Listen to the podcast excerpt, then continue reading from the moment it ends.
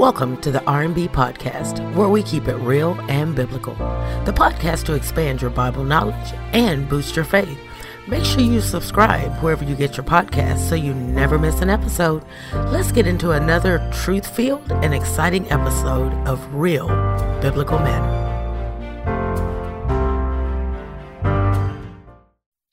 What's up? Excited to uh, be able to share uh, the second installment of our Renovation of the Heart series. Thank you for joining in. Thank you for tuning in. And so, whether you're visiting or your friend, or uh, regardless of where you're at, I encourage you're able to uh, join us this morning. And so, again, this is part two of the Renovation of the Heart series. And, um, you know, uh, before we jump in, I wanted to ask you for a favor. Those of you who are homeowners or even your renters, uh, love to hear about different renovations or upgrades, things you're doing to repair your home. Go ahead and throw it in the chat if you would. And so, uh, what kinds of things do you are you working on, or would you love or like to work on if you had the time or the money, that kind of thing. And so, uh, go ahead and light up the chat with some of the different renovations that are going on. And so, uh, renovation of the heart. The idea is that small repairs and upgrades to our home is a good thing, right? And we know that. We want to make sure that our home is up to date. But yet, what's most important is the foundation and the structure of our home. Because if the foundation and the structure is off, then that compromises the entire home. The fact is, the, the same thing is true for you and I. We tend to deal with life in, the, in our behavior, at the behavior level. And so uh, those are some of the repairs and upgrades, if you will. But yet, what's most important, what I've learned, is that our behavior is driven by our feelings, our thoughts, things we call our attitude. And our thoughts, our feelings are driven by our worship, what rules the heart. Affection decides direction.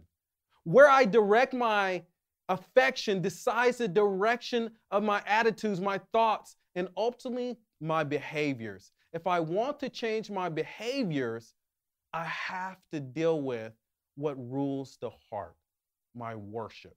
Affection decides direction. And so uh, that was last week's lesson, uh, uh, uh, a little one minute summary. And so uh, this week we're going to uh, build on that concept by looking at our feelings. And so looking at how our feelings can impact our actions. You know, just an example, I think about 13 years ago, 13 years ago, actually, this weekend, I was coming home from the hospital. Uh, actually, my oldest daughter was uh, being born. And so, happy birthday, Kaylee. She celebrated her 13th birthday. And um, I love you so much, and I appreciate just who you are and uh, the, the girl that you've become, the young woman that you become. You're still my baby, you're still my girl, but yet you are this young, vibrant, beautiful, giving woman. Even before you were born, one of the things uh, Kim and I prayed about was that our daughters would be a light to the world. And I gotta say, we are blessed to know that you are a light to us, you're a light to our neighborhood, you're a light to your friends. And so, uh, happy birthday uh, to you, Kaylee and uh, a little picture here that you can uh, to check her out. Check, you know, uh, show my girl, and so uh, yeah, I'm proud of her, proud dad. And so I think about that. 13 years ago, coming home from the hospital, excited, um, it, you know, baby in my arms, right? And uh, not only that, I'm celebrating the, the daughter of my, or the birth of my firstborn, but man, I'm married to uh, my best friend, uh, Kim. And man, I, I got to tell you guys, I married up. I married a woman who looks better than me, who more godly than me. She smells better than me. I, I married up. I'm, I'm blessed. I'm lucky. And so not only that, man, I, I have the job of my dreams. And so I think about 13 years ago, and currently I still am doing the same thing, but I, come home from the hospital. I got my beautiful daughter, uh, my beautiful wife, and um, uh, Kim and I were working in the ministry. We're serving youth. We're really loving up on the church, doing what I've always loved to do. So, man, there, there was a lot to celebrate, a lot uh, to, to be excited about in life at the time. But yet, I was facing some challenges, some demons inside. There were some things brewing and stirring inside of me, some feelings that I had actually ever since a little, since I was young, and uh, frankly, some things that I still deal with today. These voices, these feelings telling me that I'm not good enough. There's this deep sense of failure. And it was attached to everything failure as a dad, failure as a husband, failure as a, as a Christian. I think about uh, being a husband and, and how those thoughts attack me at the, in, in our home. And, and I would overcompensate with Kim. And, you know, I think about whenever we had conflict, the first thought that would go to my mind was, man, we're going to, uh, if we don't get past this conflict, it's going to end in divorce. And, and I would just overcompensate and was hypersensitive uh, to our conflicts because I felt like a failure as a husband. I felt like a failure as a, as a dad. I felt like a failure as a Christian. Uh, nothing was ever good enough. In fact, oftentimes I would feel like I had to earn, I feel like I had to work hard to earn God's grace, to earn God's favor. And the harder I work, yet the at times the worse it felt. And I always had this deep sense of, you know what, God is not pleased with me. In fact, it, it, it, manifested itself even in my dreams. I, I recall this, this had this reoccurring dream oftentimes where I, I, would be waiting in line to visit God. I've died and I'm, uh, I'm, I'm anticipating going to heaven. And yet it get to the point where God's going to call my name and he'd tell me, no, Randy, there was something that you did not do. You're not good enough. Therefore, to hell with you. And I, I wake up startled out of my dream, my heart pumping, stressed. And, and that was just a fabrication of the failure that I took around with me all the time. Trust me, you do not want to live in a cycle of being driven by your feelings, being controlled by your feelings. That is a dangerous place to be. And the reality is, I believe that many of us are in that place. I've seen the damage of living by my feelings and thoughts, and it affects every area of our lives. But I'm willing to guess that there's someone out there like, like me, you're facing some of the, the very same things, that you're driven by your feelings. You know, we, we live in a culture where, where, where the, the messaging supports just Listen to your feelings. That, that's the messaging that we're being bombarded with day in and day out. Tell me if this doesn't sound familiar. Do what feels good, do what makes you happy. Whatever makes you happy, base your life on that. You know, you think about sayings like follow your heart. You know, that's kind of the American dream that if you just follow your heart and do what feels good, that man, everything will be okay. You know what? Or determine your own truth, follow your truth. Whatever's true for you, it's true. And and and you know, forget about what's true for God. There's no certain truth that's true for everyone. It's kind of follow your own truth, follow your own heart, trusting your feelings. That's a lie. We live in this culture where our feelings and our thoughts dictate our behaviors, honestly, more than we like to admit you know, and, and we see the results of that. Look around. We see the results of feelings dictated lifestyle. It's a selfish lifestyle, a, a lifestyle filled with hatred, filled with, with conflict, filled with crisis, filled with overindulgence, filled with all of these different things that do not honor God and ultimately do not help the people around us. You know, the reality is, the sad reality is, this is seeped even into the church amongst God's people where we've lost vision because we've allowed ourselves to base our decisions on how we feel. You cannot b- follow both God and your feelings. You cannot follow both God and your feelings. Feelings are a good thing, but they're not meant to guide us. You know, I came across this, uh, this article uh, from Desiring God. And let me read it to you. It says, God designed your emotions to be gauges, not guides. They're meant to report to you, not dictate you. The pattern of your emotions will give you a reading of where you hope, where your hope is, because they are wired to what you believe and value and how much you believe and value such things. They reveal what your heart loves, trusts, and fears. Now, you think about that, and God created our feelings. God created us to feel. It's, it's uh, uh, both in the physical sense, but also in emotional sense. Feelings are not the enemy. They are supposed to be a gauge to help us understand where we are in relationship to God, but also where we are in relationship to others. The reality is, the truth is, our feelings are a gauge, not a guide. Your feelings are your gauge, not your guide. You think about that, and man, that, that's so different than the culture that we live in. So, today, what I want to do is talk a little bit about that and draw that idea. As we talk about renovation of the heart, God starts with our worship, but He continues with our feelings. And I want to look at two passages today. The first passage, we're going to gain some insights and look at an example of what not to do in terms of uh, listening to our feelings. And then the second passage will give us a little bit of guidance and direction. So we'll look at those two passages and then we'll call it a day. But before we um, continue, let's go ahead and go to God in prayer. Bow with me. Heavenly Father, thank you so much for who you are. God, we know that we are your creation. God, and you created us with feelings. God, you created us with all sorts of emotions, God, and, and different things that go on. And God, I pray that at this time we can uh, come to a better understanding of what it looks like for our feelings to be our gauge, God, and not our guide.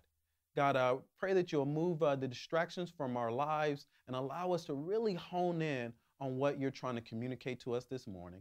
In Jesus' name we pray. Amen. Amen. Let's go ahead and uh, turn with me to Exodus chapter 32.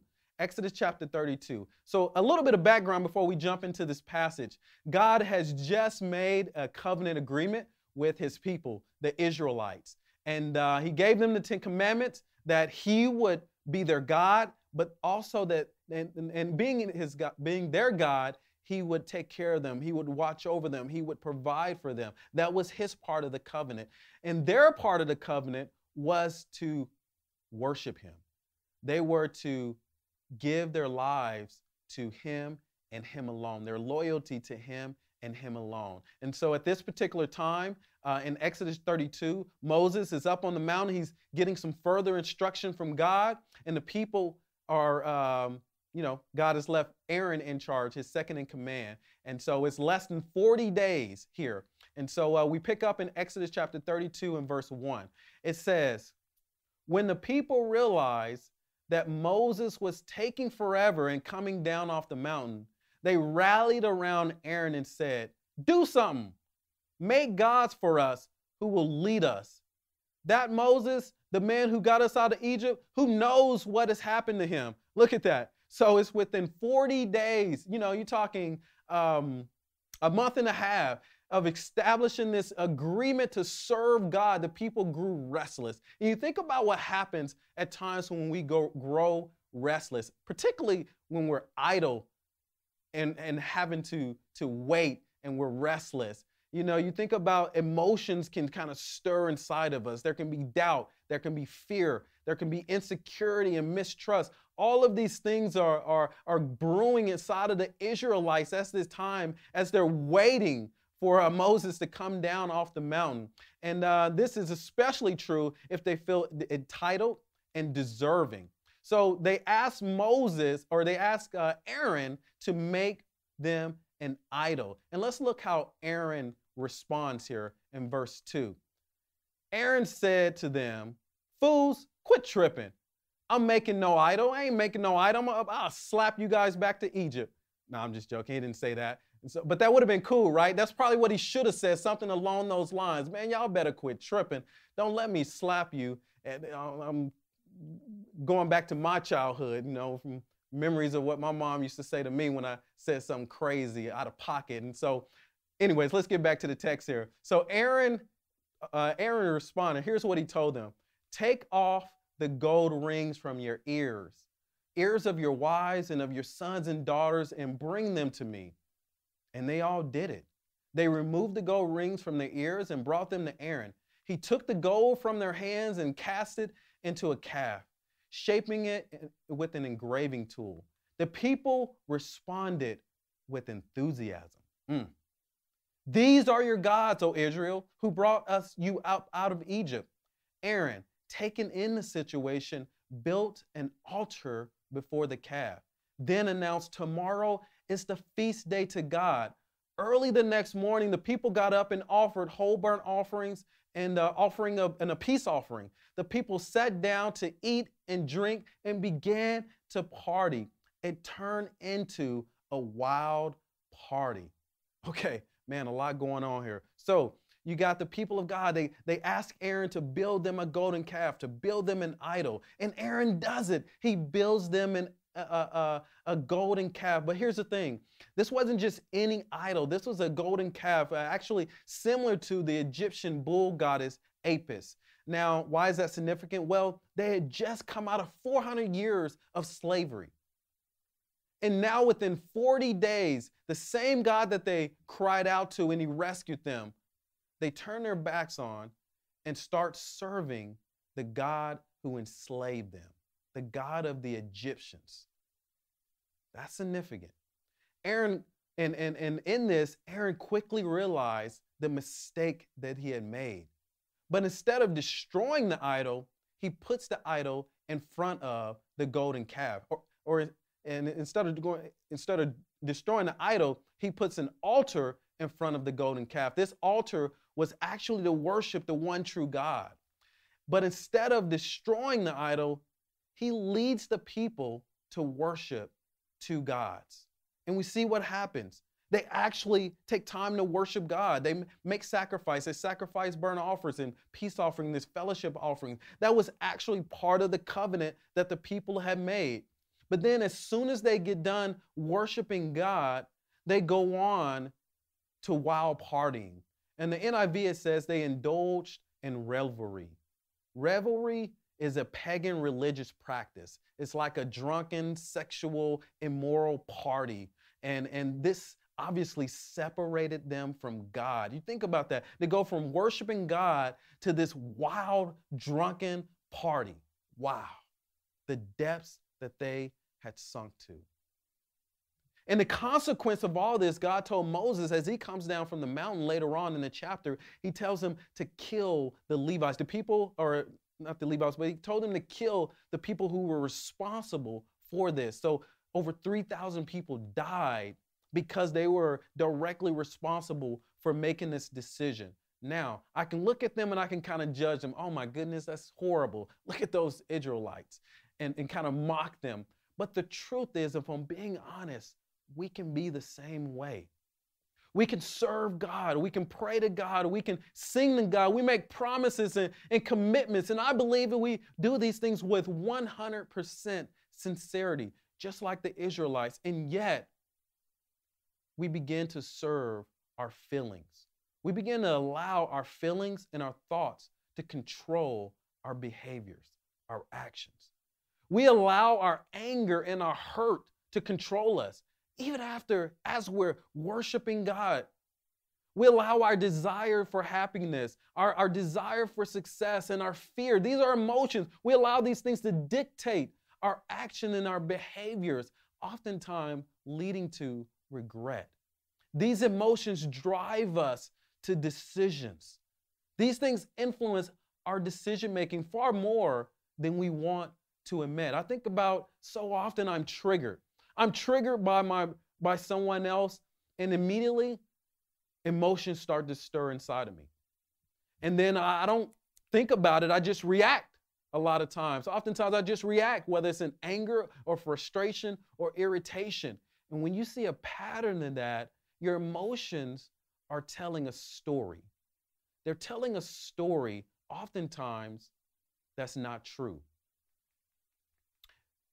In reality or the what, what, what, what happens is oftentimes we don't understand, we don't even take the time to understand that we have a choice to make in those moments. We're so driven by our emotions, we just react rather than pausing to understand that we have a choice. Now, that's good news, believe it or not.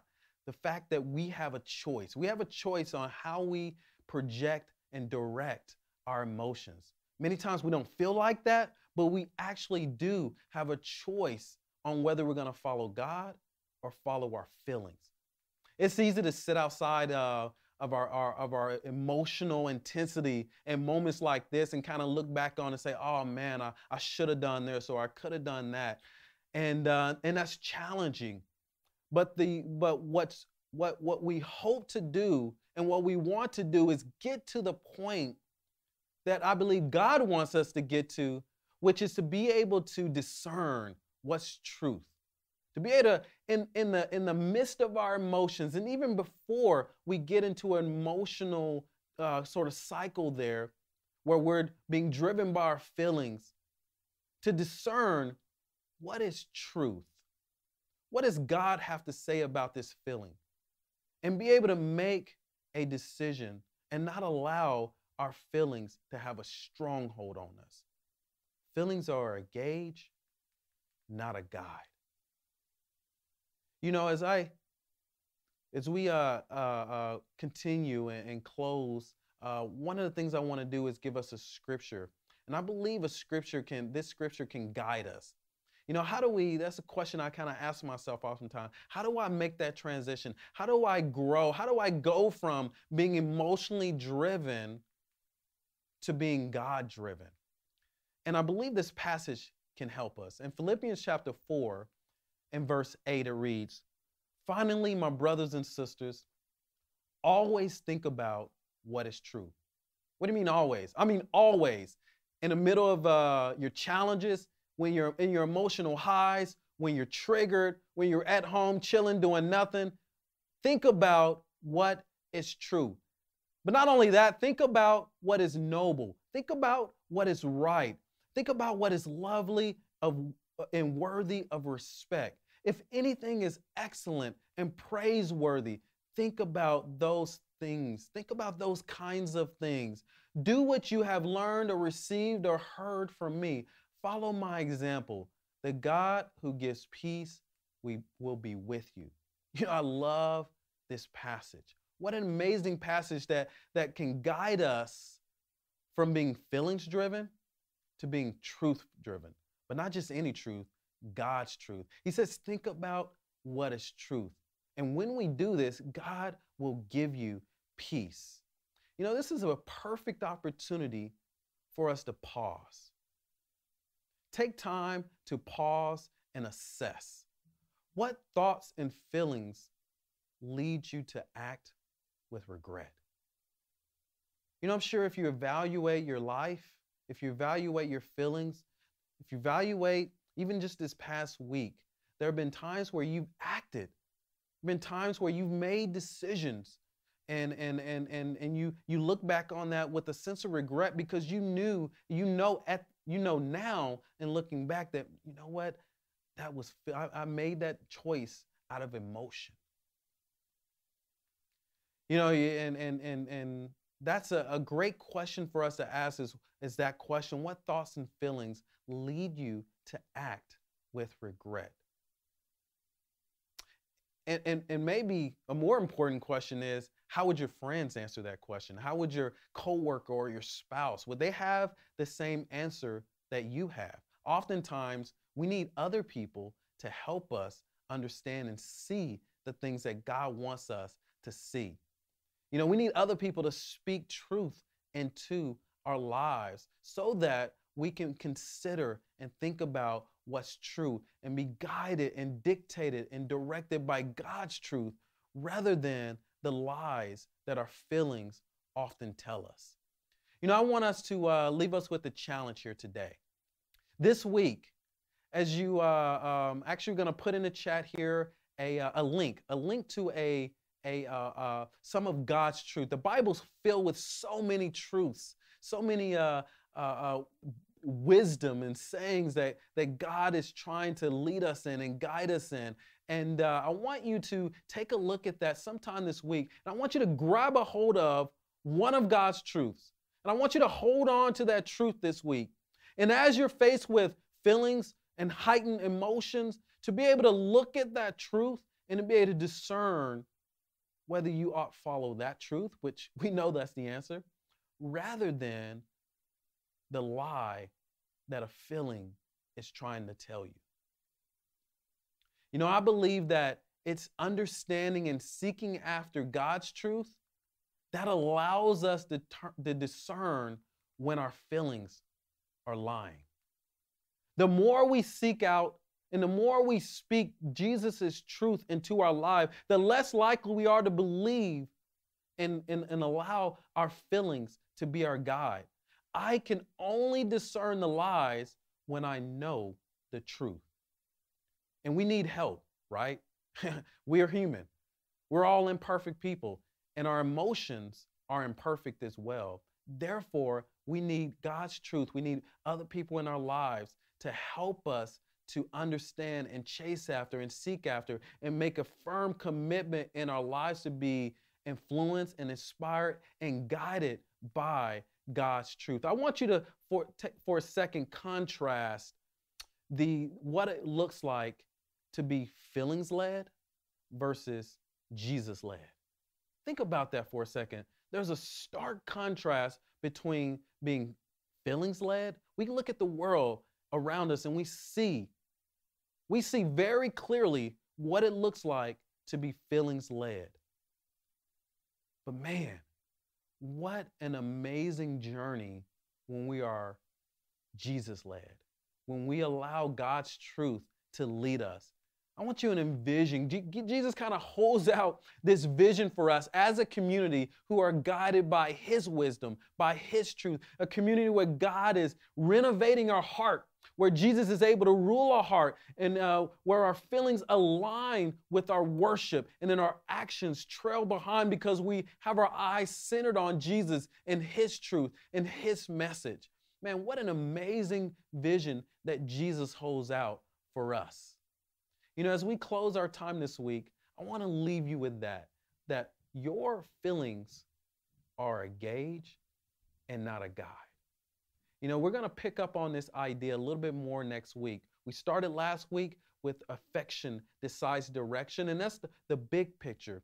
And today, we leave you with your feelings and being able to assess and understand and commit that your feelings are a gauge and not a guide. Thanks so much for tuning in. And uh, hopefully, uh, this time has been helpful for you. And so, again, we're going to come back with part three of our series next week where we'll wrap things up and uh, close out our series. I love you and have a great rest of your week. We'll see you back here next week. Thank you for checking out the R&B podcast where you receive your real and biblical manna. Did you like what you heard? Do me a favor, hop on social media and use the hashtag RBManna or hashtag Real Biblical Podcast to share any gems that you may have heard or any aha moments, and also why others should check out this awesome podcast. Be sure to tag me at Tornado Network so that we can share your insights with the world. I look forward to seeing you next time on the Real and Biblical Manna.